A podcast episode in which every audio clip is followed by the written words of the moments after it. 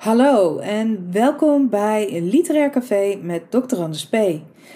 Vandaag wil ik het met jullie hebben over de plot of de verhaallijn van een verhaal. En een plot en een verhaallijn, dat zijn dezelfde termen.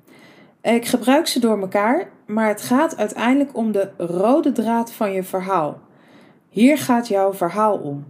Het is de centrale vraag of het centrale probleem dat moet worden opgelost. In boeken als Game of Thrones of soaps zoals uh, Goede Tijden, Slechte Tijden zie je vaak dat er meerdere verhaallijnen elkaar kruisen of dat ze zichzelf uh, overlappen, maar over het algemeen varen ze hun eigen koers. Nou, er zijn verschillende mogelijke plots te bedenken, maar de klassieke structuur van een verhaallijn is de drie-act structuur. En in deze structuur zie je dus drie delen: de setup, de confrontatie en de ontknoping. Nou, in het eerste deel zie je dan de aanloop naar het conflict ontstaan. In het tweede deel gaat het over het conflict zelf. En het derde deel behandelt de oplossing van het conflict. Als het om een boekverfilming gaat bijvoorbeeld, dan is het vaak zo'n 90 tot 120 pagina's lang dat boek. En dan spreken we eigenlijk over een novelle. Dat is nog niet eens een roman zie het overigens niet als uh, zaligmakend of dat dit uh, echt de enige manier is. Er zijn absoluut meer manieren. Maar dit is één deel waardoor je een verhaal kunt maken. En uh, dit is een manier van kijken om een plot op te bouwen. En je moet het eigenlijk een beetje zien zoals het skelet of geraamte van je verhaal. En het is heel belangrijk om te kijken naar de structuur van het skelet, zodat je weet hoe je een plot uh, moet opbouwen en dat je verhaal ook een beetje logisch wordt. De opbouw van jouw plot uh, begint meestal met de expositie. En de expositie is eigenlijk een soort van uitleg, maar dan op een leuke manier. In zo'n uh, uitleg worden eerst de belangrijkste personages geïntroduceerd. En via actie en dialogen kom je steeds verder in het verhaal en word je uiteindelijk tot een climax gebracht, waarbij de hoofdpersoon door het oplossen van conflicten of interne worstelingen zijn doel bereikt. Of niet. Een boek bestaat meestal uit meerdere conflicten of obstakels die de hoofdpersoon moet oplossen om zijn doel te bereiken. Nou, dat leg ik even uit aan de hand van Sneeuwwitje en de Zeven Dwergen. Vooraf wil ik daarbij even aantekenen dat er meerdere verhalen over Sneeuwwitje in omloop zijn. Uh, eentje waarbij ze gelijk met de appel uh, in de keel blijft steken. Maar er zijn er ook een paar die een wat langere aanloop hebben. Denk bijvoorbeeld aan uh, het feit dat bij Sneeuwwitje de boze koningin Sneeuwwitje probeert te vermoorden. En dat doet ze op drie verschillende manieren. De eerste manier is dat er een lint om haar middel ge, uh, geknoopt wordt. Uh, en dat wordt zo strak aangetrokken door de koningin dat zij het niet, uh, dat ze niet meer kan ademhalen. Sneeuwwitje kan niet meer ademhalen. En die valt dan bewusteloos neer. De dwergen zien het en knippen het lint door. en daardoor overleeft Sneeuwwitje deze eerste aanslag. De tweede keer komt de boze koningin met een giftige kam. En uh, daarmee gaat ze het haar van uh, Sneeuwwitje kammen. Uh, maar ja, die giftige kam, dat gift dat verspreidt zich in de haren van Sneeuwwitje. En daardoor uh, gaat het meisje, raakt het meisje ook bewusteloos. De tweede keer komen de zeven dwergen opnieuw Sneeuwwitje redden. En uh, uiteindelijk zien ze dus de giftige kam in het haar van het meisje zitten. En ze pakken een tang en halen uh, de kam uit het haar van uh, Sneeuwwitje. Sneeuwwitje wordt opnieuw wakker en zij overleeft de tweede moordaanslag door haar stiefmoeder. Nou, de derde keer krijgt ze dan de appel en die appel die zorgt ervoor dat zij dus daadwerkelijk nou ja, dood neervalt. De dwergen kunnen de appel niet vinden. En um, ja, die denken dus echt dat Sneeuwwitje dood is. Nou, dat is natuurlijk allemaal heel erg treurig. Uh, en er is uiteindelijk ook een prins die hoort over het verhaal van Sneeuwwitje. En in sommige verhalen ehm, is de prins een, uh, kust de prins Sneeuwwitje wakker. Ehm, en in andere verhalen vindt de prins Sneeuwwitje zo mooi dat hij haar in, met kisten al meeneemt naar zijn paleis. Maar voordat hij het paleis bereikt, struikelen de soldaten die de kist dragen. En ehm, daardoor schiet het stukje appel uit haar keel en wordt Sneeuwwitje alsnog wakker. Nou, dat heeft er dus mee te maken hè, dat, ehm, dat er hier dus die drietaps raket ook weer te zien is. Hè. Uh, tot drie keer toe probeert de koningin haar stiefdochter te doden. En tot drie keer toe lukt het uit, niet uiteindelijk. Sneeuwwitje overwint de boze krachten van haar stiefmoeder door, hulp, door de hulp van de dwergen en de prins. En ja, soms heeft uh, een hoofdpersoon een beetje hulp nodig. Nou, Sneeuwwitje die kan eigenlijk helemaal niks zelf. De andere personages die uh, helpen haar uh, uh, om te overleven. En dat is eigenlijk wat er in het sprookje van Sneeuwwitje steeds gebeurt. Sneeuwwitje overtreedt het taboe, waardoor, of het verbod, hè, in dit geval, ze mag de deur niet openen, ze mag het raam niet open doen.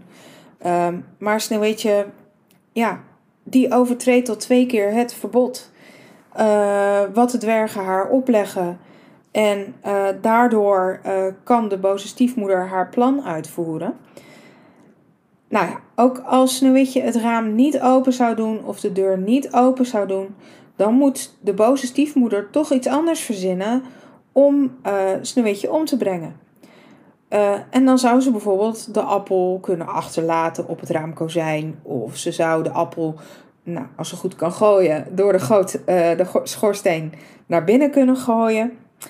Um, maar hoe dan ook, uh, als jij een personage hebt gemaakt, dan moet dat personage in karakter blijven.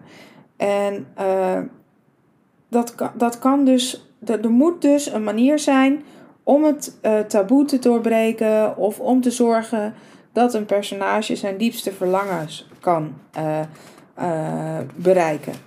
Nou, en dat brengt mij bij de vijf verschillende geheimen die, uh, die jou helpen om een goede verhaallijn te maken.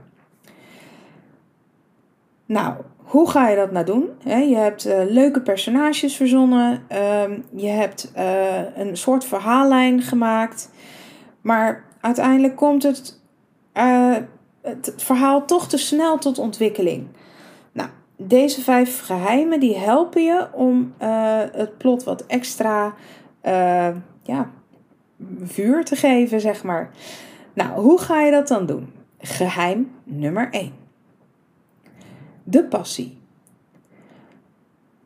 Er moet iets zijn wat jouw hoofdpersoon meer dan ooit wil hebben of waar die meer dan ooit naar verlangt. En dat is de motor van het verhaal.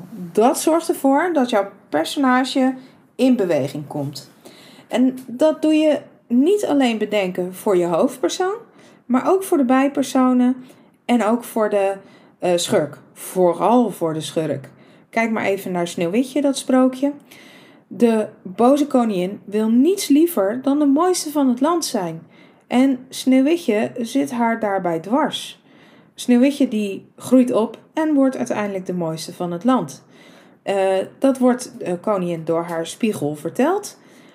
Maar ja, dat vindt de koningin niet leuk, want dat dwarsboomt haar diepste wens.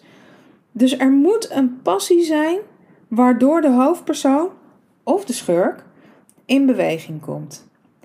Nou, als je dat voor je bijpersonen ook nog eens maakt, zo'n zo'n verlangen, dan uh, kun je zelfs nog wat subplots aan je verhaal toevoegen, waardoor je verhaal ook weer langer wordt. Geheim nummer 2. De vlam. Als je je vingers boven een kaars houdt die aanstaat, dan doet dat zeer. Nou, dat zorgt ervoor dat jij je hand gaat bewegen en weg gaat halen bij die kaars, want het doet pijn. Wat moet je dus doen? Je moet je personages pijn geven. Ze moeten gaan handelen om hun doel te bereiken, om de pijn te vermijden. En om te zorgen dat ze uh, echt aan de slag gaan met hun verhaal. Om naar dat happy end te komen. Dus geef ze pijn. Geheim nummer 3. De lont. En die lont, die gaan we in het vat met buskruid steken. Het is uiteraard een brandende lont. Je moet er dus voor zorgen dat die hoofdpersoon uit zijn comfortzone komt. Doet hij niks, blaast het vat met buskruid op en dan hebben we geen verhaal meer, want dan is je hoofdpersoon dood. Nou, dat kan natuurlijk niet. Dus je moet zorgen dat jouw personage actie gaat ondernemen. Als jouw personage uit zijn comfortzone komt, moet hij wel veranderen, moet hij wel bepaalde gewoontes gaan opgeven, want anders kan die niet naar zijn happy end komen. Dat betekent ook dat jouw personage niet meer terug kan naar zijn oude wereld. Want hij is te veel veranderd om terug te komen in die oude wereld. Daar kom ik straks op bij geheim nummer 5. We gaan nu naar geheim nummer 4. En geheim nummer 4: gooi olie op het vuur. Zorg ervoor dat er conflicten zijn. En dat kan beginnen met een heel klein conflict. En naarmate je verder komt, worden de conflicten steeds groter. Dus jouw hoofdpersoon moet steeds moeilijkere dingen oplossen om uiteindelijk tot zijn uh, tot de climax te komen, tot het hoogtepunt te komen.